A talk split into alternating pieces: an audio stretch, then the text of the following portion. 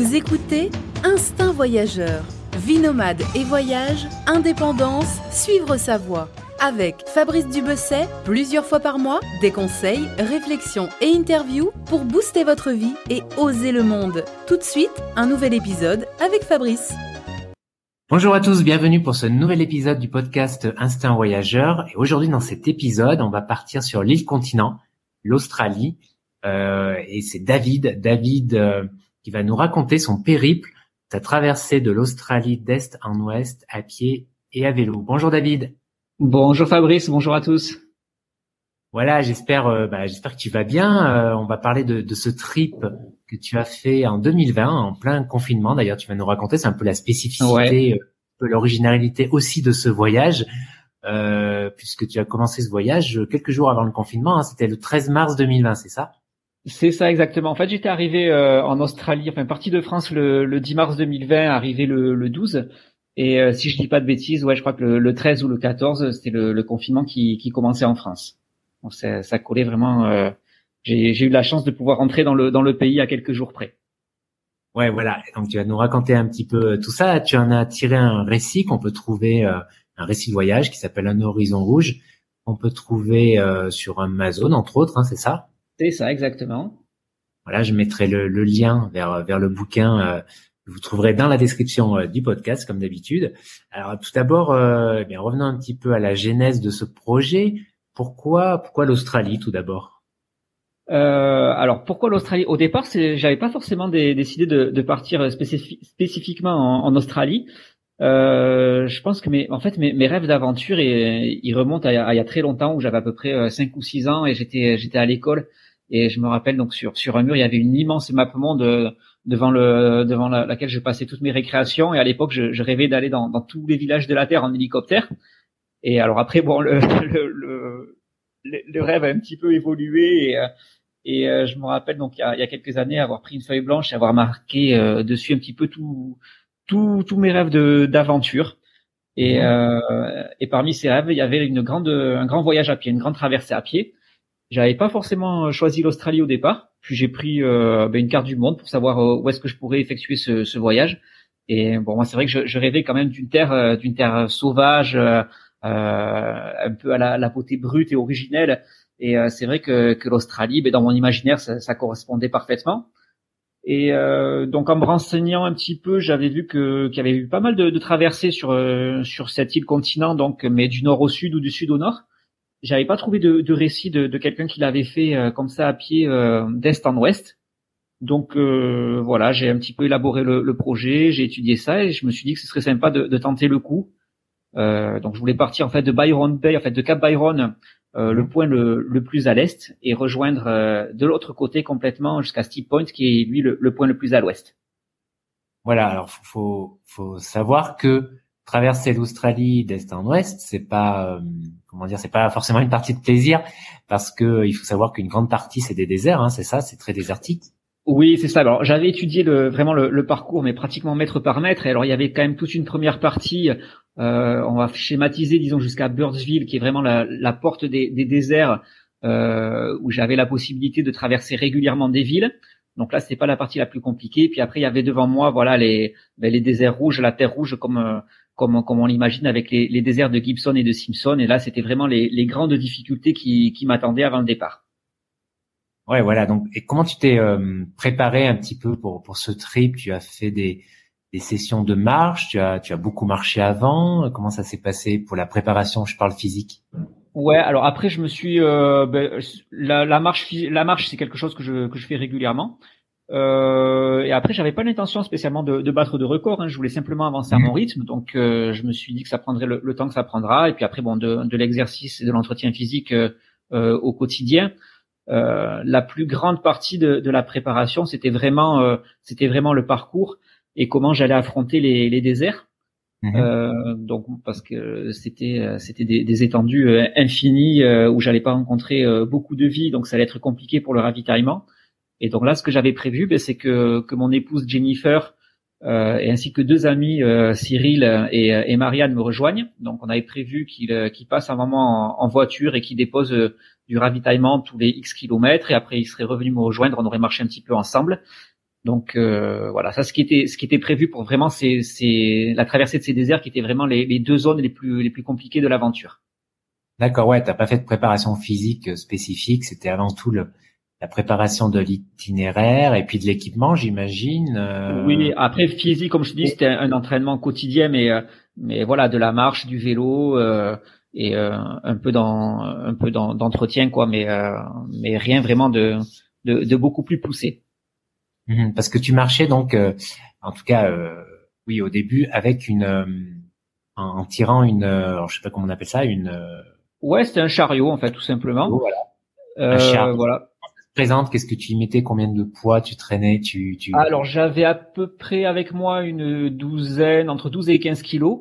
Mais euh, le chariot donc attaché à la taille, euh, ça j'avais l'insensation en fait de, de, ne tirer que 3 ou 4 kilos, donc c'était quand même assez confortable. Mhm. Et euh, ben, côté matériel, j'avais euh, un petit peu d'habits, j'avais euh, ma tente, matériel matériel photo, voilà les choses comme ça, tout simplement. D'accord, ouais, en fait, en fait, quand tu marches sur des routes, sur des surfaces planes, hein, on parle pas ici de, de montagnes évidemment, euh, etc. Non, bien sûr. Et du coup, oui, c'est beaucoup plus. Enfin, l'idée, c'est beaucoup plus euh, simple et pratique de tirer un chariot que de tout mettre dans ton sac à dos. En fait, c'est beaucoup. Plus... Ouais, tout à fait. Après, en plus, bon, moi, je fais, euh, je fais 1m70, je fais 55 kilos, donc je suis pas, je suis pas tellement gaulé pour le portage.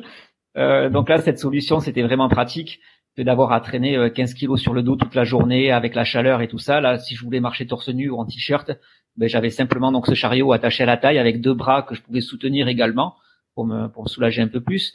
Mais euh, c'était vraiment le, la, la, chose la plus pratique. Alors, sur tout ce qui était euh, les routes, ben, c'était des grandes roues, donc c'était euh, très roulant. Et après sur les périodes, sur les passages de sable aussi, euh, ça, ça roulait bien. Donc c'était c'était le, le, le moyen le plus pratique que j'avais trouvé. D'accord. Donc revenons un petit peu à ces premiers jours. Donc, oui. Tu m'as dit tu es parti de Byron Bay finalement, c'est ça C'est ça, exactement, ouais. Byron Bay, pardon, qui est dans l'état du Queensland encore, je crois. Exactement, un petit peu en dessous de Brisbane, quoi, pour schématiser. Euh, Brisbane, la grande ville de l'ouest, euh, de pardon, de, de l'Australie. Euh, donc tu pars de là, donc là, oui, c'est assez vert, hein, c'est, on n'est pas du tout dans l'Outback encore.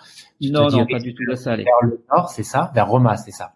C'est ça, voilà. En fait, je, je visais pas spécialement la, ville de Roma au départ. Je visais vraiment euh, encore plus loin après Charleville, même la, ville de Birdsville, qui est euh, ça, c'est vraiment les portes du bush. Mhm. Euh, voilà, donc c'était vraiment la, première étape que je visais sur laquelle je voyais pas trop de difficultés. alors les premiers jours, ben, il faisait quand même très chaud, donc j'ai vite eu de grosses ampoules. Donc ça, c'était le, le problème au départ mais euh, j'essaie de m'accrocher. Euh, c'était pas, c'était pas très beau. C'était, c'était assez vilain même. Ça commençait à, à gonfler, euh, à s'ouvrir. J'avais du sang et tout ça. Euh, donc je me suis vite retrouvé euh, à l'hôpital à consulter et à, me faire soigner. Et puis après ça repartait, voilà. Et puis je, je, me, je me faisais à mon quotidien. Je faisais de, des rencontres tous les jours. J'avais bah, les, les Australiens qui, qui me réservaient vraiment un super accueil. J'étais assez étonné euh, donc dès que je marchais sur la route, il n'y avait pas une voiture qui, qui passait euh, sans me klaxonner, sans me faire signe ou, sans s'arrêter pour me demander si j'avais besoin de quoi que ce soit. Donc c'était vraiment euh, le, le, départ rêvé, si ce n'est les, pieds qui me faisaient souffrir, mais sinon c'était ça, ça, comblait toutes mes espérances et j'étais j'étais super content de ce départ. Mhm. Et tu dormais donc soit sous la tente, soit des Australiens qui t'hébergeaient parfois? Alors, ben, au départ, ouais, c'était vraiment. Euh, j'ai pas sorti souvent la tente au départ.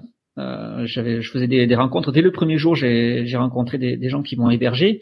Euh, alors pour en citer quelques-unes, je rappelle. Alors ça, c'était la, la, deuxième journée. C'était vraiment une, super rencontre euh, qui était très émouvante et, et qui m'a fait aller au-delà un petit peu de, de mes préjugés. Donc je, je t'explique. En fait, je, je marchais euh, le deuxième jour donc euh, sur une route. Il faisait très chaud et j'avais posé ma bouteille d'eau euh, sur le sur mon sac qui était posé sur mon chariot et euh, j'étais dans une côte, j'en pouvais plus, j'étais en nage, je me suis dit bon là il faut que je boive. Je me suis retourné, et ma bouteille d'eau avait disparu. Euh, donc j'avais du mal à l'attacher, en fait elle était tombée. Euh, j'ai pas trop paniqué parce que j'avais déjà vu la veille que les gens s'arrêtaient facilement pour me, pour me demander si j'avais besoin de quoi que ce soit. Donc j'ai attendu qu'une voiture arrive, j'ai fait signe que j'avais soif et c'est un, un, garçon là qui s'appelle qui s'appelle Sam qui s'est arrêté.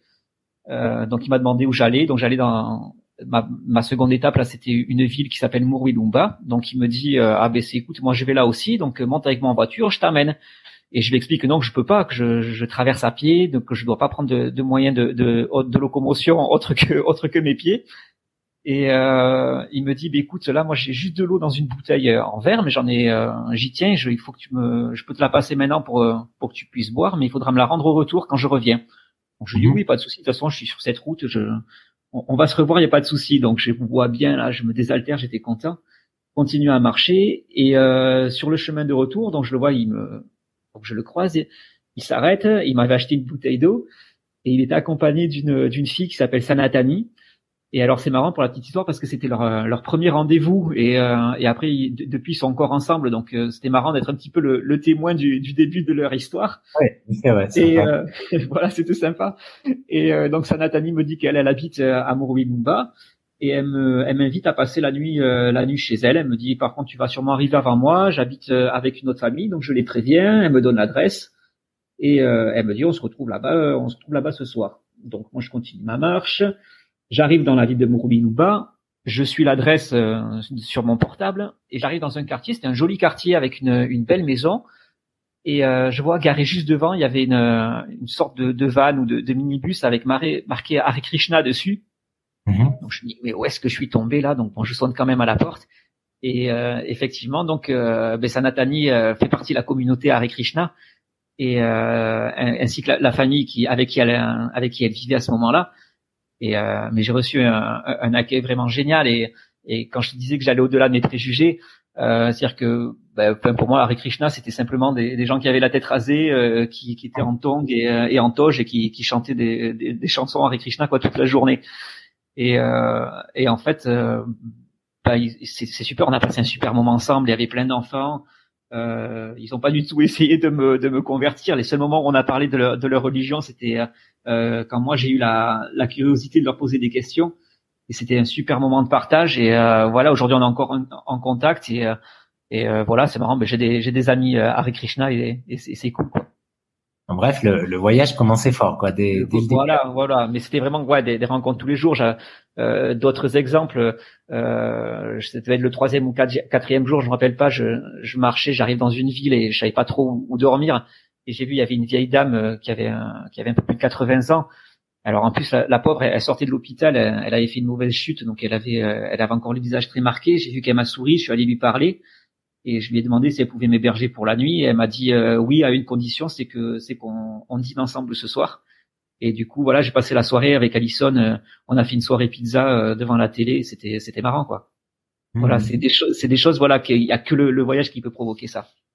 Ah non, c'est clair. C'est marrant ton histoire avec Krishna. Là, ça me fait penser à un, thriller, un roman de de Glass Kennedy qui s'appelle Piège nuptial, je crois, qui se déroule bah, en Australie.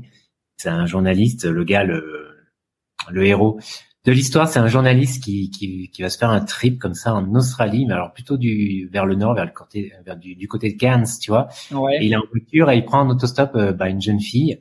Et puis ils ont une histoire, voilà, assez rapidement, et euh, il, bah, il, la suit et en fait il termine dans le bush, dans une espèce de secte. Euh, D'accord.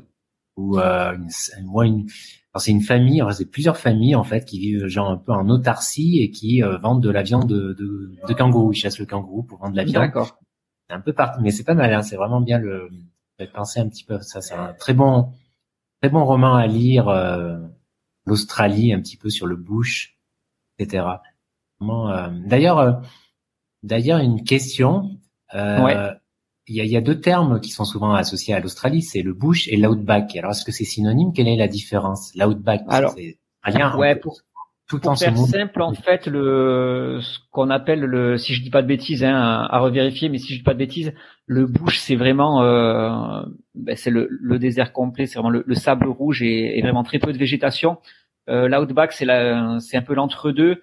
Euh, avec la avec les parties euh, verdoyantes où, où tu as encore des, des, herbes un peu sèches, un peu plus hautes euh, et déjà le déjà le, le sable rouge. Voilà, c'est ah. c'est ça c'est ça la différence. Ouais. Ah ouais, c'est un peu comme on pourrait presque dire comme en Afrique entre la savane et le désert quoi. voilà, ouais, c'est ça, c'est ça tout à fait. Et en Australie, ouais, c'est l'outback, oui, c'est un terme qui, qui revient souvent. Donc là, tu diriges vers l'outback, hein, tu fais 40 km. C'est ça, je fais une, une quarantaine de kilomètres par jour. Euh, moi, je suis bien loin des, des problèmes euh, Covid. Hein. Euh, j'en entends très vaguement parler quand j'ai des, des, nouvelles de la famille. Euh, je me rappelle qu'un jour, il y avait mon frère qui me disait, ouais, ici, c'est, horrible, il y a 800 morts par jour. Je me suis dit, qu'est-ce qu'il dit? Il dit n'importe quoi. Il exagère. Moi, quand je suis parti de, de France, c'était, on voyait ça comme une simple grippe. Et puis, franchement, ça faisait moi deux ans que j'étais dans ma bulle à, préparer le voyage, donc euh, euh, je m'occupais pas trop de ce qui se passait autour. J'étais vraiment concentré sur le, le départ et l'organisation de, de, mon aventure. Euh, et donc, j'avais du mal à, à, comprendre ça. Moi, mon seul problème, c'est vraiment, c'était, c'était mes pieds. Euh, qui était qui était rempli d'ampoules. Et d'ailleurs, puisqu'on parlait de, de, rencontres, je me rappelle quand je suis sorti de, de l'hôpital, euh, donc j'avais peur déjà de ne pas pouvoir continuer parce que c'était c'était vraiment plein, enfin, des ampoules qui devenaient pleines de sang et très très grosses. Et euh, bon, le, le médecin m'a donné des médicaments, euh, des antibiotiques et il m'a assuré que je mhm. pouvais continuer. Et je me rappelle donc je suis sorti de là, j'ai marché euh, légèrement en, en, sortant de l'hôpital, une petite marche et je me suis posé sur sur une, une petite aire de comme une aire d'autoroute quoi où il y avait simplement des, des, toilettes et une douche. Et je me suis réveillé le, lendemain matin, il y avait une, une voiture qui était garée. J'ai vu qu'il y avait une fille à l'intérieur, donc je suis allé lui parler. Et euh, j'ai très vite compris, j'ai très vite compris à son accent qu'elle était française et qu'en plus on ne devait pas habiter euh, très loin l'un de l'autre puisque elle avait l'accent du sud. Donc elle, est, moi je suis de Pau, elle, est, elle est toulousaine.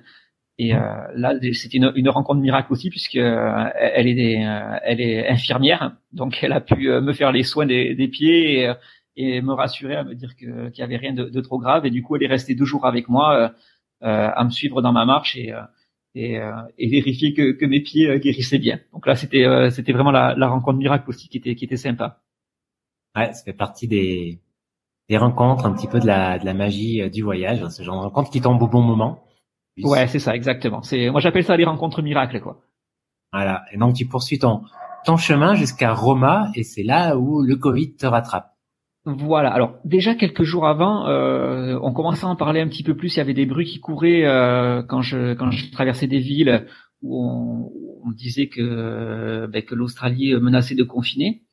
Donc voilà, moi je comprenais toujours pas. Hein. J'étais j'étais tout seul toute la journée. Euh, je voyais pas en quoi je pouvais être dangereux et, j'imaginais pas que le, monde puisse s'arrêter de, tourner euh, pour, comme je te le dis, une, une simple grippe, hein, puisque c'était ça quand j'étais parti. Donc j'avais j'avais du mal à comprendre ça. Et je me rappelle donc un jour, je, je marchais, donc j'étais sur la route. Il y a une voiture de police qui s'est arrêtée. Et euh, donc le policier est descendu. Il m'a dit que, donc il m'a informé, voilà que le qu'il y avait le, le, confinement qui allait, qui allait être déclaré d'un moment à l'autre. Il fallait que je fasse demi-tour, que, que je retourne sur Brisbane et que je rentre en France. Et euh, donc pour moi, il en était hors de question. Euh, donc j'ai euh, dit non non je voulais continuer. Et puis euh, que quand ce serait quand il y aurait le confinement ben je, je verrai ce que je ferai à ce moment-là. Mais puisque pour le moment j'avais le droit d'avancer je continuais à avancer. Et donc du coup pour être plus discret j'avais décidé de marcher la nuit pour qu'on me voie un petit peu moins. Et puis le jour je me trouvais un coin un petit peu tranquille et je me reposais. Et voilà je m'étais dit je me faire un petit peu oublier parce que c'est vrai que les les ma présence dans le dans le désert elle elle, elle courait vite quand même et euh, je pense que les, gens étaient vite au courant. Euh, C'était assez insolite de voir quelqu'un qui marchait euh, comme ça là en, pleine Australie avec son chariot. Donc j'ai essayé de me faire un petit peu oublier. Puis un matin, je suis arrivé dans, la ville de, Roma. Donc là, c'est vraiment voilà comme on disait les, les portes de la Outback. Je comptais donc m'arrêter là pour me reposer la journée. Je savais pas trop trop où aller. Et j'ai vu un monsieur qui est sorti d'un magasin qui m'a souri. Donc je suis allé lui parler. Et euh, donc ce monsieur il s'appelle Georges, euh, donc c'est un Français euh, qui a un peu plus de 70 ans, qui est, qui est installé là-bas. Et voilà. Et donc là, comme tu disais, le, le Covid m'a rattrapé puisqu'il m'a annoncé que ça y est, le, le confinement était déclaré et j'avais plus le droit d'avancer. Donc moi j'étais perdu, je savais plus quoi faire. Et, euh, et ce qui est dingue, c'est que bon, on a parlé cinq minutes sur sur un bord de trottoir et et il m'a hébergé ensuite pour pour les deux mois qui suivaient. Donc c'était là aussi la, la rencontre absolument miraculeuse. Ah ouais, en effet, c'est clair. Et du coup, euh, Comment ça s'est passé ton état d'esprit pendant ces deux mois? Parce que j'imagine que c'était frustrant évidemment de, faire une pause comme ça forcée euh, dans, dans ce voyage. Tu étais statique, voilà. Il y avait, euh, pas vraiment combien de temps ça allait durer ce confinement, etc. Même si tu allais pouvoir continuer ton voyage, tu étais dans quel état d'esprit? Ouais, là, je suis passé un petit peu par toutes les phases, donc euh, euh, j'étais vraiment désespéré ouais, de, de voir ben, le, temps qui avançait. Puis moi, j'avais calculé mes, délais pour traverser le désert euh, dans les périodes les plus fraîches. Là, je voyais le temps qui avançait, ça allait être compliqué. Je prenais du retard dans mes délais. Je voyais les frontières qui étaient fermées, donc ni Jennifer, ni Cyril, ni Marianne qui pouvaient me rejoindre pour m'aider à traverser. Et puis il n'y avait pas de, de date, quoi. Je me disais ça va bien repartir à un moment ou à un autre, mais je savais pas quand, donc j'attendais comme ça indéfiniment, même si honnêtement j'étais dans de bonnes conditions, puisque en fait Georges il est, il est président du, du RSL club de, de la ville. Donc les RSL club en Australie c'est un petit peu comme un club d'anciens combattants. Euh, donc c'était des locaux qui étaient dans une ancienne école où ils font de la restauration euh, euh, comme une grande salle des fêtes et tout ça et là c'était fermé avec le Covid. Donc moi je, logeais là et j'avais accès à de la nourriture, j'étais j'étais à l'abri donc donc c'était bien. Puis il y avait Georges qui venait tous les jours. On, on, commençait à vraiment établir une, une relation très forte. D'ailleurs maintenant je dis encore que c'est mon père mon père australien quoi. Et puis il y avait ses amis, il y avait euh, un policier qui s'appelle Michael qui venait me voir tous les jours. Et puis ah, il son service, euh, il m'a mené dans le bush, il me faisait découvrir comme ça, euh, aller voir les animaux, les kangourous. Donc il me faisait découvrir un petit peu la région, mais j'avais toujours pas le droit d'avancer. Donc là, je je savais pas quand j'allais pouvoir continuer l'aventure. Ça devenait ça devenait compliqué pour moi, quoi. Ah oui, en effet. Bon, ça visiblement les deux mois ont quand même été sympas. C'est pas si vite, hein, j'imagine. Ouais, c'est ça, c'est ça. Après, euh, c'est, je comptais les, je comptais, je comptais les jours. Je, j'avais pas de décompte à faire parce que je savais pas quand j'allais pouvoir repartir. Mais euh, honnêtement, j'étais dans de, dans de bonnes dispositions et, et bien entouré, donc ça, c'était, c'était vraiment chouette. Mhm. Et euh, voilà. Mais c'est ces deux mois donc de, de confinement forcé, quand même, euh, voilà, ont eu pour effet de te pousser à, à changer un petit peu tes plans euh, au niveau un petit déjà du, du, trajet, je crois, mais surtout du moyen de locomotion puisque tu vas, bah, tu vas passer au vélo. Voilà, alors c'est surtout, ouais, ça a changé mes plans sur le, le, moyen de locomotion parce que le, le trajet, je, je savais pas encore. Euh, mais effectivement, quand je te disais, je voyais ben, les, les, jours qui passaient, je prenais du retard. Euh, j'allais me retrouver seul dans le dans le désert, donc euh, repartir à pied, ça allait être compliqué. Euh, donc j'ai beaucoup hésité, mais après je me suis dit euh, bon, j'ai pas le choix. Je, de toute façon, il était hors de question que j'abandonne. Donc j'ai opté pour le vélo. Voilà, donc c'était au départ c'était compliqué comme décision à prendre parce que j'avais j'avais l'impression en fait de trahir le projet du départ, mais je me suis dit qu'à vélo bien je continuais à la force de mes jambes donc je je trichais pas tout à fait. Et puis comme dans ma liste en fait il y avait aussi le, le projet enfin le rêve d'un d'un long voyage à vélo, bah, du coup ça combinait les deux, c'était bien aussi. D'accord, donc euh, une fois le confinement euh, terminé, euh, donc bah tu continues ton, ton voyage. Tu j'imagine des au revoir émouvants avec Georges, et donc tu, tu, continues sur l'Ouest. C'est ça. En fait, c'était un deuxième départ et c'était marrant parce que le premier départ, quand je suis parti de Byron Bay, bah, j'étais tellement ému de voir mon ce projet qui commence à se concrétiser. Bah, j'avais pleuré déjà dès le départ. Je pensais pleurer à l'arrivée, mais j'avais déjà pleuré au, au départ. Et puis ce deuxième départ, euh, bah, de quitter Georges, même si j'étais hyper heureux et soulagé de reprendre la route, c'était dur aussi de, de le quitter et tous ceux qui m'avaient entouré euh, pendant ces deux mois. Euh, voilà, mais c'était reparti. Euh, alors c'était à vélo, donc au moins je savais que j'allais plus souffrir des pieds. Donc c'était des nouvelles douleurs, hein, c'était les, les, les, crampes, le genou douloureux, les, les, fesses qui font mal toute la journée sur la selle, mais mais c'était un vrai soulagement de, de pouvoir repartir. Donc là, tu prends euh, plein ouest vers Charleville, qui est, je crois, un petit peu la dernière ville avant, le Grand Désert, qui s'appelle, euh, je sais plus lequel. C'est alors c'est déjà c'est là on est vraiment en plein cœur de, la haute vague déjà et là on va s'enfoncer vraiment euh, prendre la direction du Bush vers vers Birdsville. mais Charleville ouais c'était déjà une, une grosse étape et, et là il y a eu ben, d'ailleurs on parlait tout à l'heure du, du changement de, de parcours c'est là que je l'ai décidé euh, donc je me rappelle, j'avais en fait j'avais trois possibilités. C'était soit continuer tout droit jusqu'à Birdsville, euh, soit prendre euh, la direction du nord et traverser le, le désert sur un passage un peu plus court, ou au contraire prendre à gauche directement au sud et traverser par le désert du Null Arbor. Et je me rappelle que la, la veille, je savais pas trop quoi faire. J'hésitais. Il y avait, j'avais rencontré des policiers qui m'avaient fortement déconseillé de, de passer tout droit, ne serait-ce que pour le désert, c'était dangereux. Mmh mais à part ça, c'était surtout par rapport à des problèmes de logistique, euh, par rapport au Covid. C'est-à-dire qu'il y avait euh, la région ensuite, qui était le, c'est les territoires du Nord étaient encore fermés. Et si je passais tout droit, en plus, ça me faisait traverser des, euh, des zones aborigènes, enfin des territoires aborigènes qui eux étaient encore plus protégés. Et donc même si le territoire du Nord allait ouvrir, les réserves aborigènes allaient être fermées encore longtemps. Donc j'aurais pas eu le droit, de, pas eu le droit de les traverser. Donc j'aurais perdu encore plus de temps. Hmm. J'arrivais pas à me décider et donc je pas, je me rappelle, j'ai ruminé comme ça toute la nuit, toute la nuit. Puis j'ai le matin, j'ai pris mon vélo, je suis parti et euh, et je suis arrivé en fait face à mon problème. C'était euh, c'était vraiment criant quoi parce que je suis arrivé à un stop et devant moi il y avait les trois routes possibles avec trois panneaux. Et là je savais pas quoi faire. Et euh, c'était en fait toute la suite de l'aventure qui allait se décider en quelques secondes. Euh, et en quelques secondes, eh ben, j'ai décidé de prendre au, au sud par, euh, par le Nul Arbor. Et là, je crois qu'à ce moment-là, ben, en fait, j'ai vécu le, la plus grande sensation de, de, liberté de toute ma vie parce que il y avait que moi qui, qui décidais. Ça se passait en quelques secondes. Et euh, mon choix, que ce soit le bon, que ce soit le mauvais, ben, de toute façon, c'était moi qui l'avais pris. Et je, je pouvais ensuite m'en prendre qu'à moi-même. J'en étais que le seul responsable.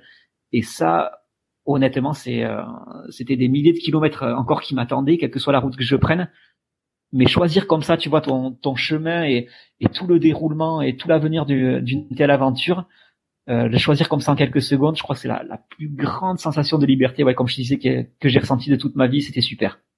Ouais, ouais, je comprends, je comprends, c'est clair, et c'est assez, euh, oui, c'est vertigineux même presque. Euh, ouais.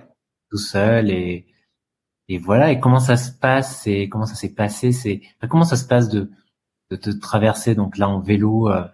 Euh, des vastes étendues euh, désertiques. Euh, je crois que tu me disais que tu avais toujours peur, par exemple, de, marcher sur un serpent, non, de rouler plutôt sur un serpent. Non, alors ça, ouais, non, ça, la peur de la peur du serpent. Alors, c'était euh, au moment avant d'arriver à Roma, quand j'ai quand j'ai rencontré le policier, que je voulais me faire discret et que je marchais la nuit.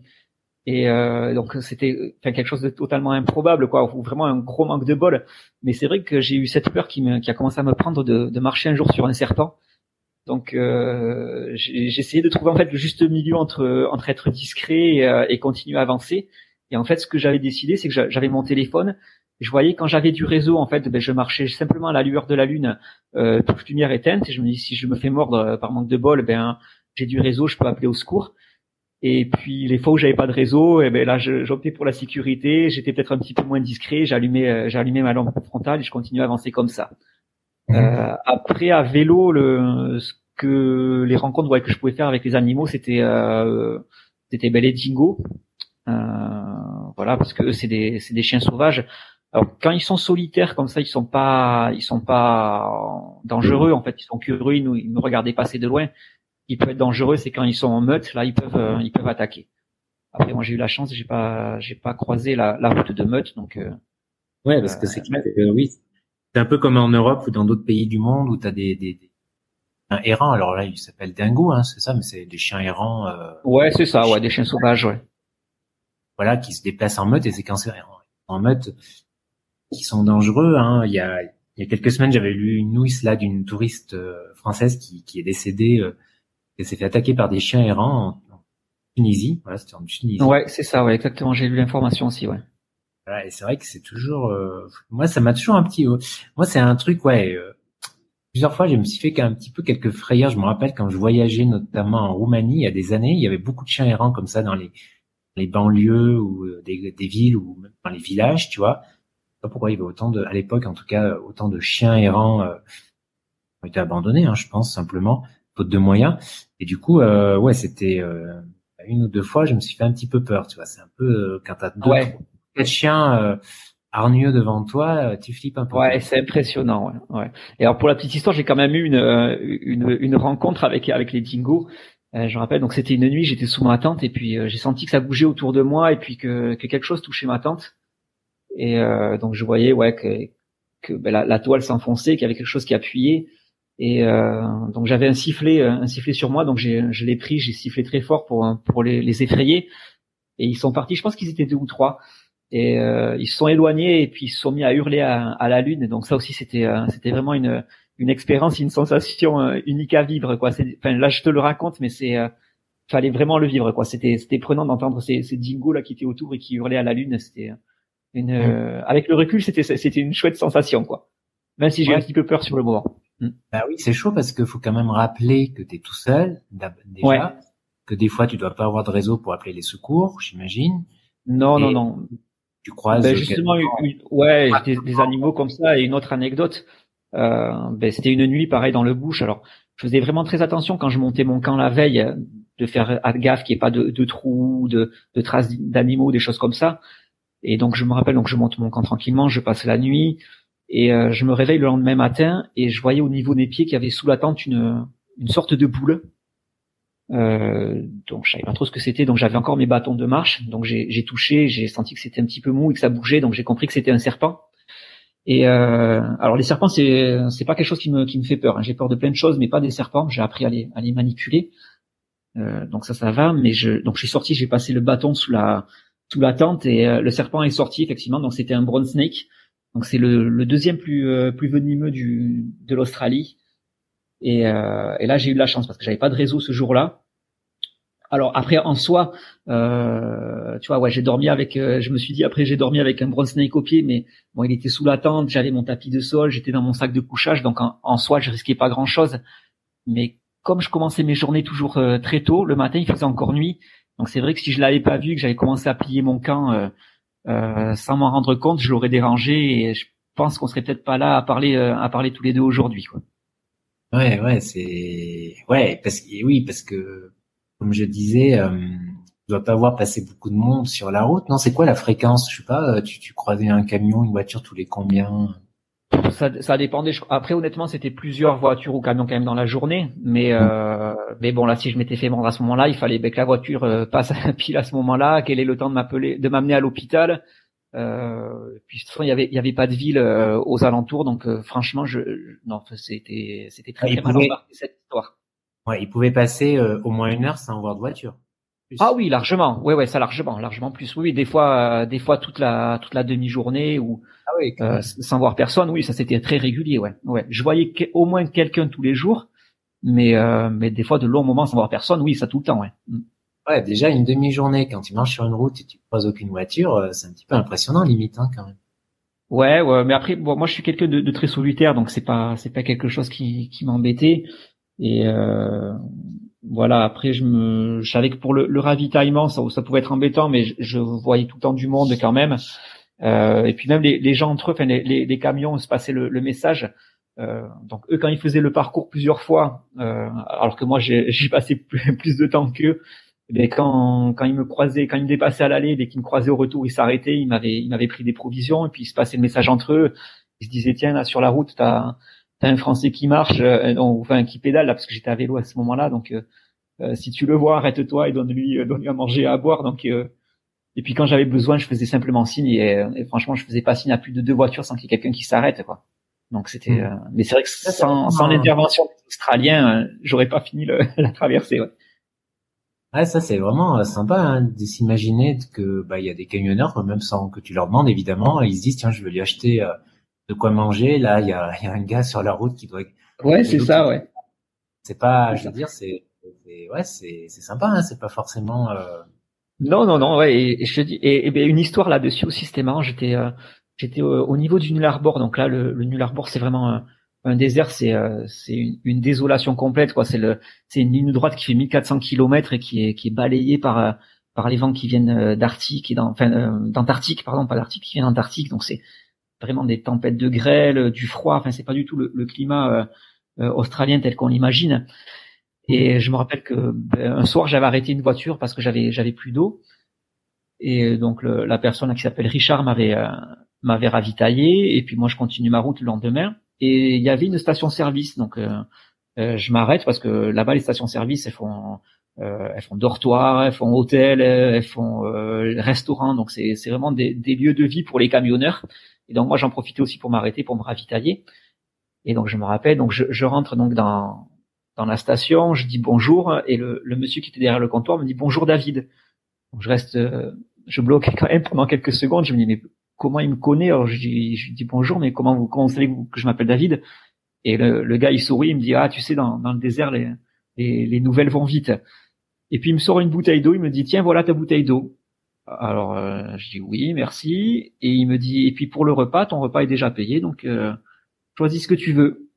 Alors là pareil j'étais étonné et puis il m'explique enfin mais c'est ce monsieur Richard que j'avais croisé la veille euh, qui était passé devant cette station. Il, il savait même pas que j'allais m'arrêter, mais il s'en était douté et il s'est arrêté en fait et, euh, et euh, il a prévenu qu'il y avait un Français qui s'appelait David qui allait arriver dans, dans le lendemain ou les quelques jours à suivre et, et il m'avait il avait prévu donc de m'acheter à boire et, et, payer un repas. Voilà, c'était encore une, une rencontre incroyable quoi. J'ai continué ma progression. Je suis arrivé donc à cette première frontière que j'avais le droit de traverser. Donc je pouvais toujours me déplacer, euh, je continuais comme ça jusqu'à ce que j'arrive euh, bah, à une autre frontière. C'était euh, l'Australie du Sud. Mhm. donc je progressais comme ça doucement. Les, les, bruits d'ouverture coïncidaient à peu près avec ma date de passage, donc j'étais j'étais bon dans mes délais. Et jusqu'à ce que j'apprenne qu'il y avait un changement de programme et que la, la frontière était fermée encore pendant un mois. Donc là, bah, ah, c'était ouais, nouveau nouveau coup de massue quoi parce que j'avais déjà perdu deux enfin perdu deux mois non je veux pas dire perdu parce que j'ai fait des rencontres géniales mais j'ai j'étais arrêté pendant deux mois euh, à Roma. Et là j'allais de nouveau être arrêté euh, pendant un mois. Donc euh, là moralement c'était vraiment c'était vraiment hyper compliqué quoi. Et donc je me suis je me rappelle un jour où j'étais arrêté me ravitailler dans une station service où il y a un routier donc qui s'est euh, qui s'est arrêté, qui lui aussi était là pour euh, pour manger ou, dormir, je sais pas trop ce qu'il faisait. Et euh, donc il a vu mon vélo, mon chariot, il s'est arrêté, il est venu parler avec moi, je lui ai expliqué ce que je faisais, je lui ai expliqué mon problème. Et il m'a dit, bah, écoute, moi j'en viens de, l'Australie du Sud et euh, et j'ai pas vu de contrôle de police. Donc il m'a dit franchement, t'es tout seul à vélo, tente le coup, essaye de passer, reste pas bloqué ici pendant un mois. Donc je, je l'ai, je l'ai, j'ai suivi son conseil. Donc je me rappelle, j'approchais de la frontière, là, je, je tremblais, j'avais peur qu'il y, ait, qu'il y, ait la police. Et euh, donc je suis arrivé à cette frontière, je me suis un petit peu rangé dans le bouche, j'ai observé un moment, j'ai vu que ça bougeait pas, qu'il y avait rien du tout. Je me suis mhm. dit allez c'est bon, je passe. Parce que donc, le, le c'était une grosse amende. Ouais, là, alors là dans en Australie du Sud, l'amende c'était euh, 1000 dollars. Ouais, je risquais 1000 dollars d'amende, donc je me suis dit euh, bon ben je, je prends le risque, je peux pas rester bloqué à moi, je, je prends le risque de passer. Et donc je suis passé pendant pendant plusieurs jours, j'évitais les, les routes principales et je, je, je voyageais simplement par les pistes, qui étaient quand même beaucoup plus discrètes. Et dès que je manquais d'eau ou de nourriture, ben je revenais sur la route euh, et j'arrêtais la première voiture en espérant que ce soit pas une voiture de police euh, pour me faire ravitailler. Et j'ai continué comme ça pendant quelques jours, euh, jusqu'à ben, évidemment que je tombe sur un contrôle de police. Euh, donc là, euh, ben, ils m'ont arrêté. Euh, je me suis fait interroger pendant pendant un long moment, pendant peut-être deux ou trois heures. Et chaque fois, ils revenaient à me poser la question ce que je faisais ici. Et donc moi, j'essayais de, de, les embobiner un peu. Je leur dis non, mais je suis dans l'état depuis un long moment. Euh, je leur dis je suis auteur, je veux je veux écrire en fait un roman qui se passe dans dans l'outback et donc je viens simplement ici pour pour m'inspirer des paysages et trouver voilà trouver des, des idées pour l'histoire. Et chaque fois, ils me posaient des questions. Oui, mais tu es allé de l'autre côté, dans l'autre état. Et leur dis non, non, j'y suis pas allé. Et ça a duré comme ça, ça a duré. Et euh, au bout d'un moment, bon, ils vont accepter de, de me laisser passer. Et, euh, et alors, ce qui était marrant, c'est que juste avant, ils me disaient mais qu'est-ce que tu as fait là, les derniers jours? Donc je dis ben, ça fait plusieurs semaines que je suis dans que je suis dans le désert, dans l'outback, et euh, là j'ai vraiment j'ai vraiment très faim, donc je, je veux rejoindre la première ville pour euh, pour me ravitailler pour manger. Et donc bon, ils me font, ils continuent à m'interroger et ils me laissent enfin partir. Et là, c'était vraiment une scène, mais comme dans les films, j'étais en train de marcher jusqu'à mon vélo. Et là, j'entends le policier qui m'appelle David, parce qu'il appelle facilement par les, prénoms. Donc je me dis, aïe, aïe, aïe, ça, ressemble au, au, nouveau rebondissement, qu'est-ce qui va m'arriver? Il me dit, euh, tu as faim? Alors je dis, euh, oui, oui, j'ai faim. Et en fait, il m'a invité à manger avec tous ses collègues. Donc, c'était. Ah, ouais, c'était super gentil. Mais euh, alors franchement, je sais pas s'ils ont cru à, à, mes histoires de romans ou euh, ou s'ils se sont dit bon allez le pauvre, euh, on va le laisser passer. Je pense qu'ils avaient un gros doute quand même. Ouais, je pense. Mais en fait, c'était tout. En même temps, ils ont pas, ils, ils auraient, ils auraient euh, consulté mon, mon téléphone portable. Je marquais tous les jours ma, mes arrêts, ma piste. Donc en fait, ils m'auraient, ils m'auraient, ils auraient découvert mon parcours depuis le début. Et c'est vrai qu'ils ont pas poussé non plus les recherches quoi en même temps, c'est pas comme si euh, tu étais euh, un narco en... Ouais, voilà. voilà, mais bon, vraiment, j'ai vraiment eu peur de ce dernier rebondissement. Et puis bon, au final, c'est génial. J'ai mangé avec eux et puis et puis ils m'ont souhaité bonne route et j'ai pu continuer euh, mon chemin encore jusqu'à jusqu'au désert de Nullarbor. D'accord, donc là on est tout à l'ouest, hein, quasiment de, de l'Australie, au centre-ouest. Hein. Non, là on est vraiment tout au sud. Là, on est, là j'étais déjà plutôt, ouais, j'étais déjà vers le, le, centre, mais vraiment tout en bas, tout en bas de l'Australie. D'accord, en gros au nord d'Adélaïde. Hein. Enfin, c'est ça. Là j'avais, voilà, je, là je m'étais, je m'étais fait arrêter un petit peu avant, ouais, au nord d'Adélaïde, effectivement. Et après je continuais donc ma route euh, à l'ouest vers le désert du Nullarbor. D'accord. Et ce désert, il a quelque chose de particulier ou? Ouais. Alors, ben déjà, moi, je moi, c'est une route que j'avais pas du tout euh, préparée. Donc là, j'allais vraiment dans l'inconnu. Et, euh, et ce désert, ben, il m'a très vite fait peur parce que les, les personnes que, que je croisais qui me demandaient ce que je faisais là, je leur disais ben, je traverse par le Nul Arbor et je voyais les gens qui devenaient tout blancs euh, et ils disaient mais c'est ah pas possible, va pas là-bas, tu vas tu vas mourir, il euh, y, a rien. Alors, je disais non non ça va aller. en fait le, Nul Arbor en fait c'est c'est une ligne droite qui fait 1400 km. Mmh. Euh, Nul Arbor en latin ça veut dire pas d'arbre. Mmh. Et effectivement, c'est euh, c'est un, un, endroit, c'est un désert, mais qui est qui est euh, absolument euh, désolant. C'est le, le même euh, le même paysage 360 degrés sur des milliers de kilomètres. C'est une, une désolation incroyable. Et puis c'est pas du tout le, le climat australien qu'on peut imaginer. Là, c'est vraiment c'est balayé par des tempêtes continuelles qui viennent qui viennent d'Antarctique. Donc c'est toujours du vent de face. Il fait très froid. Euh, moi, je vois. Enfin, moi, j'étais équipé plutôt pour ah pour ah, affronter la chaleur. Ouais, et je, je quand j'installais, alors dans la journée avec le soleil, et puis moi avec l'effort du, du, vélo, ça allait, je pouvais euh, être en bermuda et en t-shirt, mais euh, mais la nuit, je me réveillais, enfin il faisait très froid. quand je me réveillais le matin, j'avais la tente qui était complètement verglacée, donc j'étais obligé de la, de la gratter avant de la rentrée. Euh, pareil, j'avais les le, le, vélo qui avait dormi dehors, les pneus étaient étaient aussi euh, couverts de givre. Euh, donc euh, là aussi, il fallait bien les gratter parce que sinon le, le matin, c'était euh, ça, ça, ça, ressemblait plus à, à une séance d'Holiday c'est que qu'à du cyclisme quoi. Mais, donc voilà, j'étais vraiment pas préparé à ça.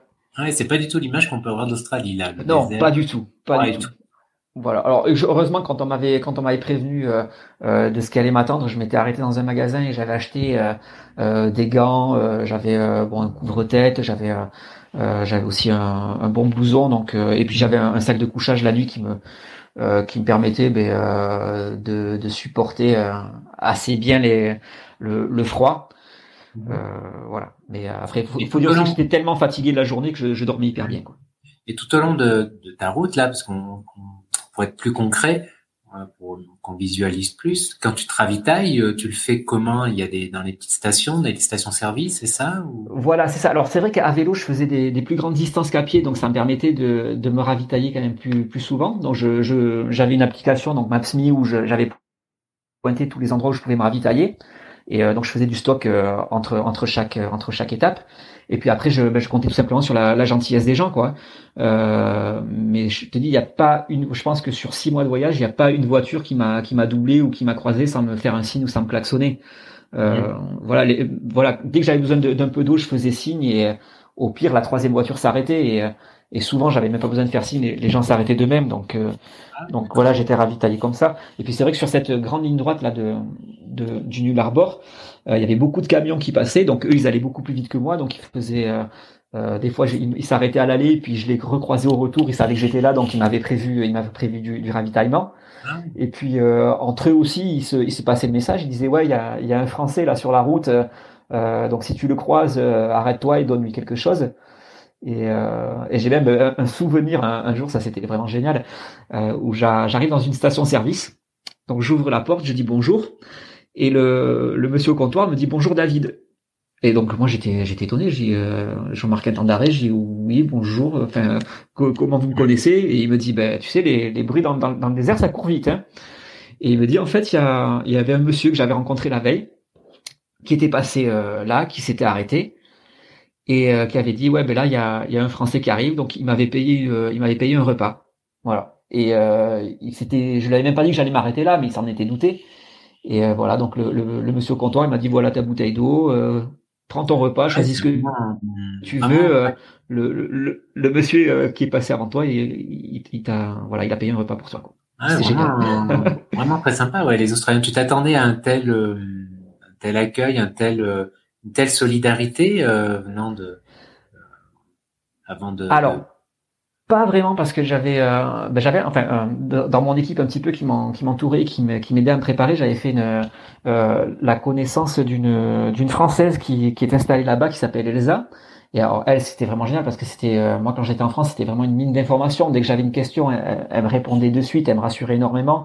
Et, euh, et dès qu'elle si elle savait pas, ben, elle se renseignait, elle, elle, trouvait la, elle trouvait la solution au problème qui pouvait se passer. Puis je savais que si j'avais un problème en Australie, ben, euh, je l'avais en contact et euh, elle était sur place pour euh, en cas d'urgence. Et euh, elle, elle m'avait dit, tu sais, les Français, ils ont pas forcément bonne réputation en Australie. mais je pense que là, c'est c'était au-delà de, de la nationalité, c'était les, gens ils voyaient plus le, côté aventure et puis eux ils connaissent la, rudesse de, leur terre. Euh, donc de voir qu'un étranger euh, allait, se mettre dans le dans le pétrin, je pense que je sais pas s'ils étaient admiratifs, mais euh, en tout cas ça les ça, ça leur donnait envie de de, de m'aider, de, de prendre soin de moi quoi. Mmh. Ah ouais, c'est sympa. Je pensais pas euh, que. Ouais, ça, ça m'a surpris. Et honnêtement, si euh, cette traversée, euh, euh sans, sans l'aide ben, de, euh, de, de Jennifer et de mes amis qui, qui, qui étaient bloqués en France, j'aurais jamais pu la faire sans sans, sans l'aide de toutes ces personnes qui se sont arrêtées pour mmh. pour me ravitailler. Mmh. Donc là, une fois le, le désert de Nullarbor Alors non, parce que là, il s'est, alors passé vraiment le, point le, plus compliqué de, de, tout le voyage. Euh, déjà avant, j'avais subi une, très très forte, un très très fort orage dans la nuit. Et alors là aussi, j'ai, je pense que c'est l'une des fois où j'ai eu le, plus peur parce que il a commencé à beaucoup beaucoup pleuvoir et je, m'étais couché donc euh, dans un désert. Et euh, au bout d'un moment, j'ai senti, euh, donc après plusieurs heures de pluie, je, je sentais ma, ma tente comme si elle flottait. Alors là, j'ai commencé à, ouvrir, j'ai sorti la tête et en fait, il y avait plus de désert, j'étais au milieu d'un lac. Euh, l'eau était montée, ça continuait à monter, je savais pas où ça s'arrêtait. Il y avait toutes les araignées du coin, mais j'étais leur radeau de sauvetage, donc elles grimpaient toutes sur ma tente, donc je pouvais pas sortir, je pouvais pas m'échapper, je, je savais pas où aller. Et euh, au bout d'un moment, mais l'eau et la boue euh, à rentrer dans ma tente, donc j'étais j'étais assis dans la boue. je tenais à bout de bras ben, tout mon matériel informatique, enfin mes appareils photo, enfin tout ce que je pouvais sauver. Et heureusement, la, la, pluie a fini par s'arrêter et, et, l'eau a, a, très vite baissé. Mais là, je me suis dit, je vais mourir noyé dans le désert. Ça va faire, ça va faire stupide sur, sur la pierre tombale quand même. Et euh, donc là, c'est vraiment une fois où j'ai, où j'ai vraiment eu peur. Et, euh, et en fait, le, plus gros problème que j'ai eu de, de, tout le voyage, c'est euh, en arrivant à, à, la moitié du, du Arbor, où je devais traverser une nouvelle frontière. Donc là, c'était le Western Australia. Mhm. Et, euh, et, là, ça me rendait complètement dingue parce que le Western Australia, c'est euh, grand comme 7 euh, ou 8 fois la France. Euh, je me rappelle à ce moment-là, ils avaient 4 cas actifs de, de Covid et, euh, et l'État était en état d'urgence, donc j'avais pas le droit de rentrer. J'étais ah j'étais complètement bloqué. Et autant l'État le, dans lequel je me trouvais en, en Australie du Sud, j'avais pris le risque des 1000 euros d'amende. là, si je traversais, c'était 50 000 ah dollars d'amende et 6 mois de prison. 50 000 Ouais, et six mois de prison. Et c'était pas des, euh, des menaces en l'air, parce qu'il y a des gens qui ont essayé de traverser et qui ont payé 50 000 dollars et qui sont restés six mois en prison, quoi. Donc là, c'était vraiment un gros risque. Et puis il y avait la police qui faisait des, des contrôles. Donc je suis arrivé à cette frontière, au milieu de, de nulle part. Heureusement, il y avait une, une station-service. Et euh, là, j'arrive, donc j'explique, euh, j'explique mon cas. J'espère, euh, j'espère qu'ils vont me laisser quand même passer. Et ils fléchissent pas, quoi. Ils me disent non, il faut que tu fasses demi-tour, t'as pas le choix. nous ici, la frontière, elle est fermée jusqu'à Noël on était en juin. Je me suis dit là c'est pas possible quoi, je peux pas je pourrais jamais attendre là au milieu de nulle part jusqu'à Noël que ça ouvre quoi, c'était impensable. Et euh, ben, j'ai quand même bluffé. Moi, j'ai monté ma tente, j'ai monté mon camp devant devant le poste de police, et j'ai campé là pendant dix jours. Et pendant dix jours, ben, j'allais leur parler, j'allais essayer de négocier, j'essayais de négocier. Et puis au final, il y avait quand même des liens qui se tissaient parce que parce qu'ils avaient pitié de moi, donc euh, ils me laissaient euh, charger mon téléphone. Et puis après, j'allais, euh, j'avais, j'avais sympathisé avec les gens de la de la station-service, donc je mangeais tous les jours là-bas, je pouvais me doucher, voilà. Enfin, j'avais j'avais de quoi me ravitailler. les gens qui qui avaient des, des la possibilité eux de, traverser ou qui qui étaient par là, ben pareil, ils m'apportaient à manger ou à boire. Et euh, mais ça faisait dix jours que j'étais bloqué, je savais toujours pas quoi faire. Et euh, jusqu'à ce que je fasse une rencontre, c'était deux jeunes Argentins et qui m'ont dit, euh, ben écoute, il y a un moyen de, traverser, c'est si tu trouves un, travail de l'autre côté, que tu as une promesse d'embauche. Donc euh, bon, moi c'était un petit peu compliqué parce que le, visa que j'avais m'interdisait de, trouver du travail sur place. Mais je me suis dit bon c'est pas grave, j'ai quand même tenté le coup, donc je suis allé, euh, sur internet, j'ai répondu aux petites annonces et il y a une dame qui m'a à donc qui m'a qui m'a répondu, donc je lui ai je lui ai dit en fait honnêtement euh, ce que je voulais c'était simplement passer. Et elle m'a dit, bah, écoute, moi j'ai déjà, j'ai déjà essayé de, faire passer comme ça de deux filles mais ça a été refusé parce qu'au moment du contrôle de police, euh, en fait, c'était euh, c'était un travail bénévole, donc euh, euh, ils étaient, c'était pas des travailleurs essentiels, on, leur a refusé l'accès. Et je lui dis, bah, écoutez, euh, est-ce que ça vous embête quand il y, a, le contrôle de police, si ben, vous leur vous leur dites pas que c'est bénévole, vous dites, vous leur dites que vous allez me payer, que que vous avez absolument besoin de moi. elle m'a dit, bah, écoute, euh, ton histoire, ton histoire, elle est elle est dingue, donc ouais, je vais je vais jouer le jeu, je vais je vais faire ce que je peux. Et donc je me rappelle, j'arrive donc un petit matin euh, au poste de police et je leur dis, ouais, ça y est, ça y est, bon, je peux passer, j'ai trouvé j'ai trouvé du travail. Et euh, bon, ben là, ils ont pas, ils, ont compris quoi. Ils m'ont dit, mais non, arrête, David, on sait très bien que ton travail, c'est, c'est simplement euh, pour pouvoir continuer ton voyage, ça, ça marchera pas quoi. Et puis, euh, et là, je me rappelle, j'étais tombé sur un, un des policiers, un petit peu leur, chef, quoi. C'était un, vieil ours là, toujours, toujours bougon, quoi. Et euh, donc, il commençait à même à m'engueuler, quoi. Et puis là, je pense que j'étais à, à, bout de nerfs, j'ai, j'ai éclaté en sanglots je me suis mis à pleurer, je pouvais plus m'arrêter de pleurer. Et lui, euh, il s'est trouvé tout gêné. Et il m'a dit bon écoute David calme-toi prends prends la journée tranquille et on se retrouve euh, on se retrouve ce soir au bar et on en discute. Donc je me suis dit bon un, rendez-vous au bar euh, ça ça sent bon quoi. Et donc j'ai passé comme ça toute la journée et à, réfléchir à toutes les questions qu'il allait me poser pouvoir répondre et, essayer de le, de le faire fléchir. Et le soir donc on s'est retrouvés. Et euh, donc il m'a avoué, il m'a dit, eh écoute, moi j'ai aucun problème avec toi. Le, la seule chose, c'est que mes supérieurs, ils, ils, accepteront jamais de te laisser passer parce que parce que tu es à vélo et euh, il faut que tu rejoignes la, la, ville de Perth, là où tu vas devoir être confiné pendant pendant 15 jours parce que tu as passé la frontière. Euh, en une journée, tu peux pas arriver à Perth, qui est à, des, à plus de 1000 km euh, à, à, vélo, c'est impossible. Donc euh, ils accepteront jamais. Il me dit, on va quand même et euh, donc j'étais, on était à une face. Donc ils échangent.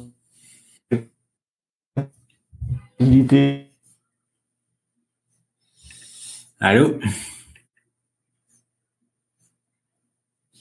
Allô, allô? Ben, Une libération. Ah, pardon, euh, je t'ai perdu là. Ouais, tu m'entends? Ouais, ouais, là je t'entends, mais ça avait coupé. Ah, merci. Il faudrait que tu reprennes juste euh, ah, tu arrives au bar en fait. D'accord, ok. Voilà, donc en fait on arrive, on arrive ensemble euh, donc au bar et euh, donc on est face à face et, il me dit en fait moi David j'ai aucun problème avec toi le le, problème vraiment qui se pose euh, c'est que ton travail il est à Perth tu vas devoir être confiné là-bas pendant 15 jours et tu as une journée pour y arriver alors que c'était à près de, de 2000 km. Il me dit à vélo c'est pas possible donc mes, supérieurs ils accepteront jamais que tu, que tu traverses la frontière c'est c'est pas possible. Je, il me dit je vais quand même leur demander mais c'est injouable. Et donc je vois, ils téléphonent, on était à, une table donc face à face. Euh, donc ils discutent, ils échangent quelques amabilités. Je, je voyais qu'ils devaient connaître la personne, ils prennent des nouvelles. Et euh, en fait, il, il en vient, il en vient en fait à, mon problème et il dit euh, voilà, je suis avec un, un, Français qui a trouvé un travail de l'autre côté. Euh, est-ce qu'il a l'autorisation de passer? Et à aucun moment il mentionne mon vélo. Et donc j'ai eu l'autorisation de, de, passer. Et là, c'était vraiment euh, ben, la libération complète parce que je savais que je pouvais enfin traverser, qu'il y avait euh, qu'il y avait aucune frontière devant moi. Et euh, voilà, j'avais encore 2000 kilomètres. C'était encore long, mais mais tous ces problèmes, tous ces problèmes étaient derrière. C'était vraiment une énorme libération. C'était génial. Donc face à un vieil ours policier australien, pleurer ça marche. Quoi. Ouais, c'est ça, c'est ça. je pense que j'ai réussi à l'attendrir. Et, euh, et il m'a même fait un, cadeau vraiment jusqu'au bout parce que euh, j'étais quand même obligé de, de faire 15 jours de, de quarantaine. Donc je, je devais m'arrêter euh, euh dans un hôtel complètement perdu qui était euh, qui était à une soixantaine de kilomètres après la frontière. donc là aussi c'était un budget ben, que j'avais pas prévu, hein, 15 jours dans, dans un hôtel. Euh, et donc euh, voilà, je l'explique que ça allait me, que ça allait me coûter cher, mais bon que de toute façon j'avais j'avais pas le choix que que, que j'allais quand même accepter. Et il me dit euh, 60 km, tu mets combien de temps pour les faire à vélo? Alors je dis bah euh, euh, je vais mettre une, demi-journée quoi, ça va aller. Et il me dit bah écoute, là au lieu de mettre une demi-journée, tu vas mettre deux jours, tu vas dormir dans ta tente dans le bouche et comme ça euh, voilà, tes deux premiers jours de quarantaine, tu les fais, euh, tu les fais gratuitement. Donc voilà, ça m'a permis euh, d'économiser un petit peu. D'accord. Et donc, bon, bonne nouvelle. Donc, tu, tu, passes finalement cette frontière de l'État de Western Australia, direction Perth. Et ensuite, c'est un peu plus tranquille le reste du voyage. Ouais, alors après il y avait toujours, euh, il y avait encore 700 km de, de du désert de Null Arbor à, à affronter, mais euh, mais franchement, mais j'étais sur un nuage quoi. C'était la, la, libération. Je savais qu'il y avait plus rien, enfin plus aucun problème administratif qui, qui pouvait qui pouvait se poser à moi. J'avais juste j'avais juste à, tenir et c'est vrai que je me rappelle le, le, dernier, le premier jour où j'ai quitté où j'ai quitté donc l'hôtel et j'ai pu reprendre enfin la, la route. Euh, franchement, j'avais j'avais des ailes, j'avais fait plus de 160 km et euh, mais j'avais l'impression de, de, de, voler et, euh, et, par contre après je l'ai payé jusqu'à la fin parce que je me suis vraiment abîmé le genou. J'ai eu un, un, énorme un énorme épanchement. Donc c'est vraiment j'ai j'ai vraiment souffert jusqu'à la fin. Mais euh, mais c'est pas grave parce que je voyais le, la ligne d'arrivée approcher et, euh, et j'avais j'avais juste à serrer les dents jusqu'au bout quoi. donc après le ce désert de Null Arbor on rejoint un peu le, le on retombe dans la Outback c'est-à-dire euh, oui désert. Euh, comment c'est le paysage d'ailleurs de l'Ouest euh, australien C'est comme euh, c'est comme à l'est. Oui, ça ressemble. Alors et après c'était quand même beaucoup de beaucoup de champs de culture. Voilà, mhm. donc il y avait aussi beaucoup de couleurs. Ouais, ah. c'était très vert. Il y avait, il y a beaucoup d'endroits où c'est très fleuri aussi. Donc c'était des fois des, des, des champs, mais tout coloré à perte de vue. C'était vraiment magnifique et, et très vallonné aussi. Beaucoup de beaucoup de montagnes russes. Ah, étonnamment, c'est vrai. Ouais, c'est vrai que moi j'avais l'image avant de partir d'une Australie euh, complètement plate. Et euh, en dehors du désert du Null Arbor, effectivement, qui était complètement plat, tout le reste c'était quand même souvent des, des montagnes russes. Mhm. Et euh, voilà. Et donc tu arrives à Perth. Alors non, en fait, j'arrivais pas à Perth, j'arrivais plus euh, à 900 km au, au, nord de Perth, donc euh, à Steep Point en fait, je voulais arriver, ah puisque c'est le, le point le, le plus à l'ouest. J'ai la carte devant mes yeux, mais je le vois pas évidemment. Un petit, ouais, c'est vraiment, c'est même pas une ville, c'est juste, c'est juste un point quoi.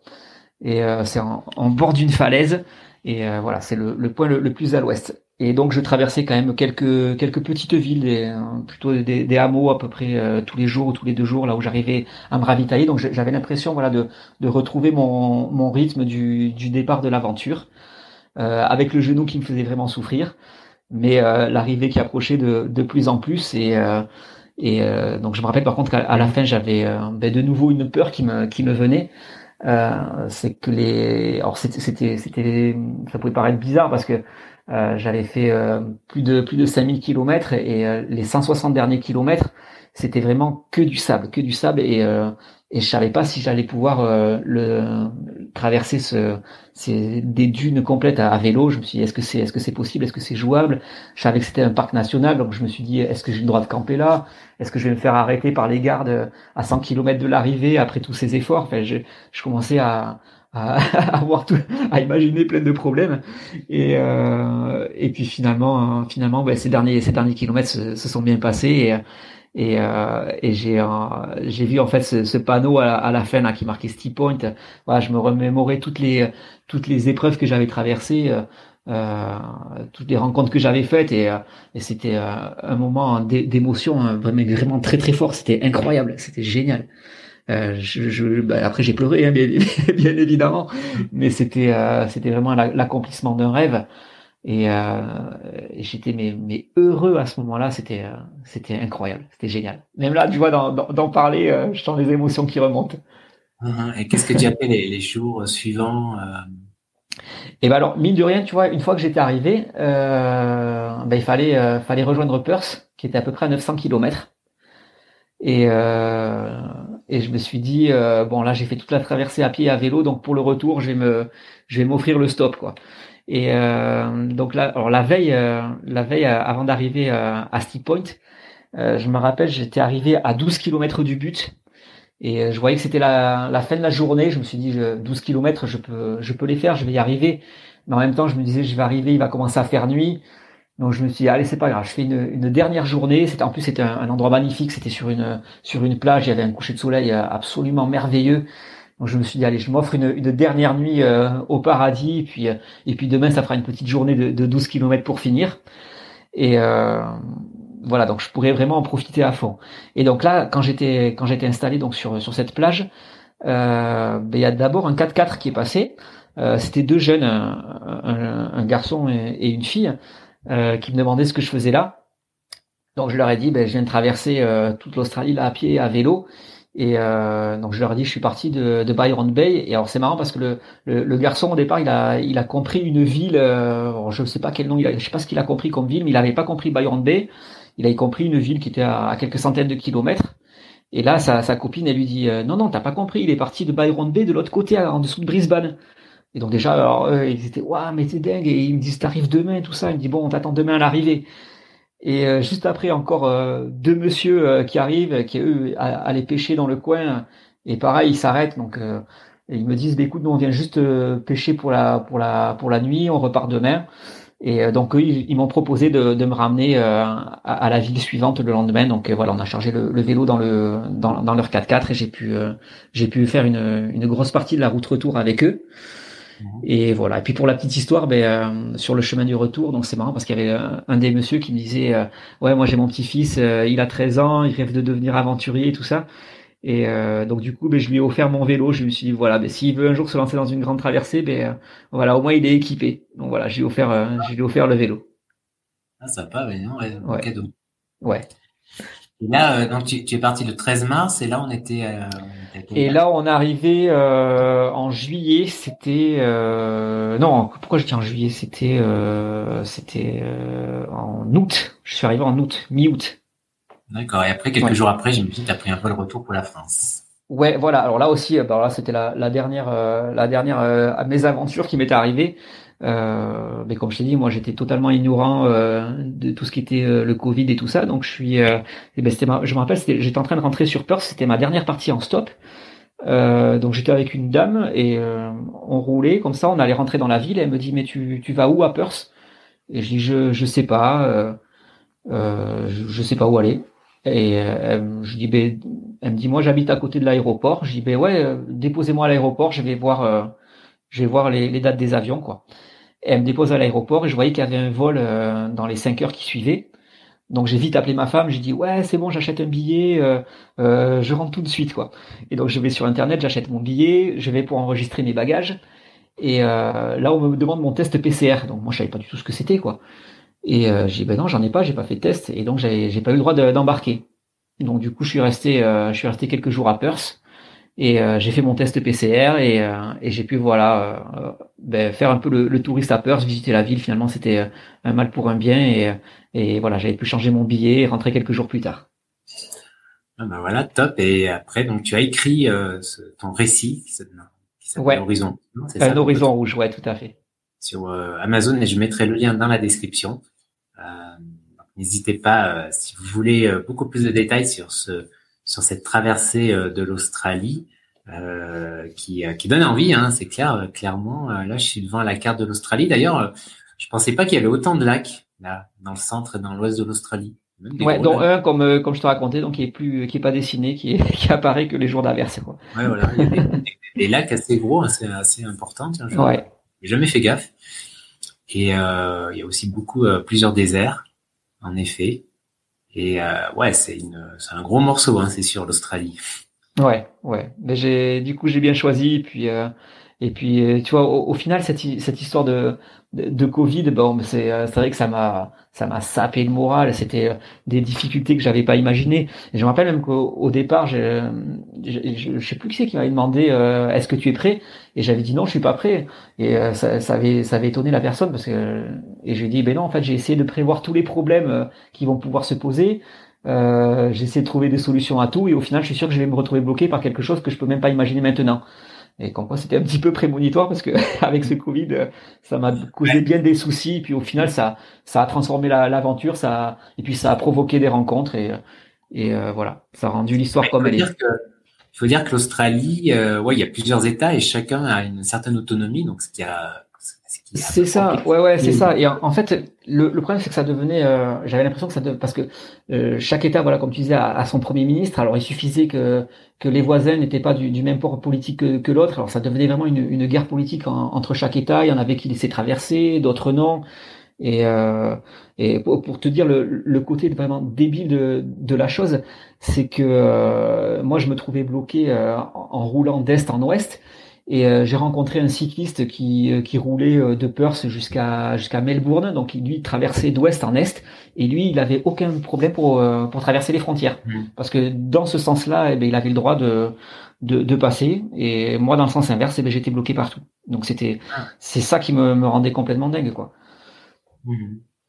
Et deux ans après, euh, quel quel bilan tu fais de ce voyage? Qu'est-ce que ça t'a pas, en termes de souvenirs, mais qu'est-ce que finalement ça t'a apporté le, plus? Qu'est-ce que voilà, qu'est-ce que ça évoque pour toi? Ouais, mais franchement, ça, ça a complètement chamboulé ma vie. C'est, euh, ça fait, euh, ça fait, euh, il y a eu deux ans de préparation avant, toute l'aventure, et puis, et puis maintenant deux ans après où, où j'y pense chaque jour. Et, et en fait, ça m'a, ça m'a donné ben, plus confiance en moi. Je me suis dit, euh, ben voilà, j'ai réussi à le faire. Et puis en soi, je, suis sûr que tout le monde peut le faire en, suivant son, son, propre rythme. Voilà, je suis pas, je suis pas Mike Horn, je suis pas, un, je suis pas un surhomme. Euh, mais voilà, en suivant, en suivant son rythme, tout le monde est capable de tout. Et euh, et puis voilà, puis ça m'a, ça m'a, ça m'a fait faire des rencontres incroyables. Enfin, c'est, ça, ça a complètement changé, changé ma vie, quoi. J'ai, euh, je, je vis encore sur cette aventure euh, euh, qui, qui reste ancré en moi, alors au-delà des souvenirs, mais vraiment ancré au plus profond de moi-même et je pense euh, pour euh, pour toujours quoi. Hein, c'est c'est vraiment incroyable. T'as as fait plusieurs voyages, non, notamment un tour du monde. C'était plus plus fort. Ouais. Après c'est ouais parce que le tour du monde c'était plus c'était plus en, touriste quoi. Là j'avais l'impression en fait de de passer de l'état de touriste à l'état d'aventurier. Voilà, je sais pas si si, si c'est clair en, en, le disant, mais Là, c'était vraiment, euh, là, je me confrontais vraiment, euh, là, je mettais vraiment ma vie en danger, quoi, j'ai envie de dire. Et, euh, et au final, tu vois, je, même en faisant le, bilan à la fin, c'est vrai que j'étais, très triste mais, que ma femme puisse pas, puisse pas me rejoindre parce que elle devait venir deux fois pendant pendant la traversée du désert et puis à la fin. du coup, on a été séparés plus longtemps que ce qu'on avait prévu. Après, il y avait Marianne qui devait venir, Cyril qui devait venir. voilà, il y avait quand même des passages où j'allais pas me trouver seul.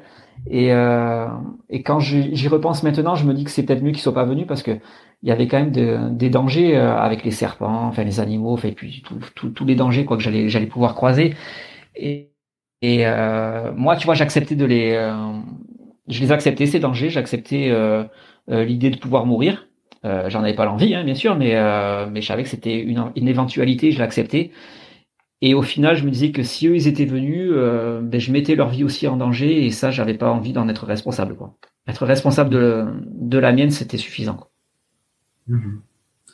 Très bien, bah écoute, ouais, euh, un sacré euh, voyage que tu, en plus dans un contexte particulier, qui finalement s'est bien terminé, hein, qui a aussi et qui a aussi permis de donner des anecdotes sympas en plus. Ouais. Et c'est ça aussi, ce qui était marrant, si je peux, je peux rajouter, euh, au retour, je me sentais vraiment complètement décalage parce que euh, ben 2020, ça avait été euh, une année, une année noire pour euh, pour le monde entier. Et puis moi, j'avais l'impression d'avoir d'avoir vécu la, la, la plus belle année de ma vie, quoi.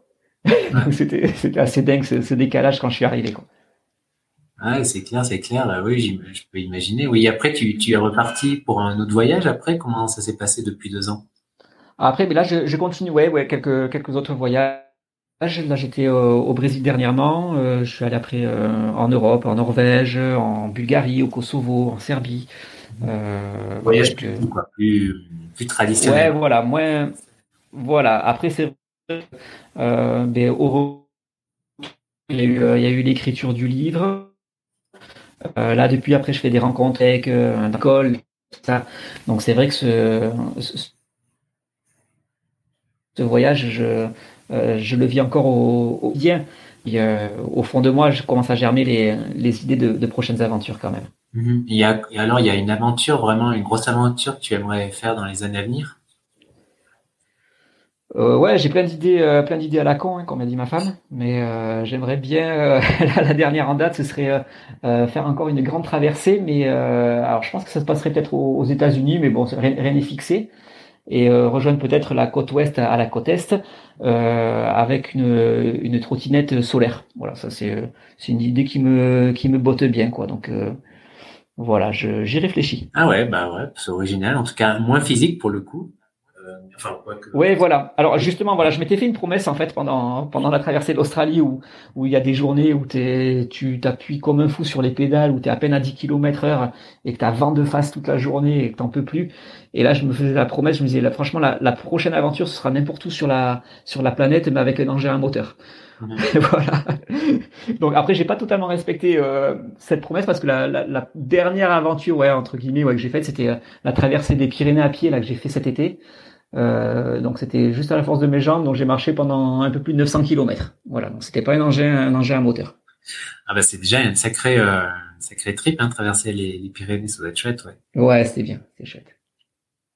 Bah écoute David, merci pour euh, ce temps, merci pour ton récit que tu racontes très bien, hein, qu'on sent que on sent que t'es encore très, c'est encore très présent forcément, et, euh, et en effet, ça a l'air, euh, ça avait l'air d'être palpitant. Tu le racontes très bien. Merci pour ton temps. Merci d'avoir euh, d'avoir raconté si bien justement cette traversée de l'Australie d'est en ouest. Peut-être ça donnera, qui sait, des idées à certains certains aventuriers parmi les auditeurs. Hein, voilà, ouais. Moi, je l'ai commencé à pied, j'ai fini à vélo, mais voilà, j'ai montré la voie. S'il y en a qui veulent, euh, qui veulent ben, traverser complètement à pied ou reprendre depuis Roma hein, et, finir, euh, finir euh, ce que j'ai fait à vélo, ben, le faire à pied. Ou du nord au sud. Bon, c'est peut-être moins intéressant du nord au sud. Ça, c'est plus court, mais ça doit être aussi, ouais. De Darwin à Adélaïde, à Melbourne, ouais. ça, peut, ça peut aussi être sympa. Ça fait une bonne, ouais, ça fait une bonne distance aussi quand même. Aussi, ouais, mine de rien, ça fait des bornes quand même. Un peu moins, mais euh, quand même pas mal. Écoute, David, je, mettrai, je vais mettre le lien euh, de, dans la description de ton, bah, de tes livres plutôt sur Amazon, de ton compte Instagram. Et puis, euh, bah, merci, merci pour cet épisode, merci pour cette interview, merci pour ton temps, et je te souhaite, bah, évidemment, de plein de plein de super aventures dans les prochaines années. Merci à toi, merci à tous. Merci d'avoir écouté cet épisode jusqu'au bout. J'espère qu'il vous aura, il vous aura plu. Euh, J'ai trouvé en tout cas euh, ce récit euh, assez euh, palpitant. en tout cas, si vous avez aimé cet épisode, si vous l'écoutez sur Spotify, sur iTunes, merci de mettre une note, un commentaire. Ça fait toujours plaisir et c'est important pour la visibilité de ce podcast. Et puis, comme d'habitude, on se retrouve dans deux semaines pour un nouvel épisode. Et d'ici là, là, portez-vous bien. Ciao, ciao.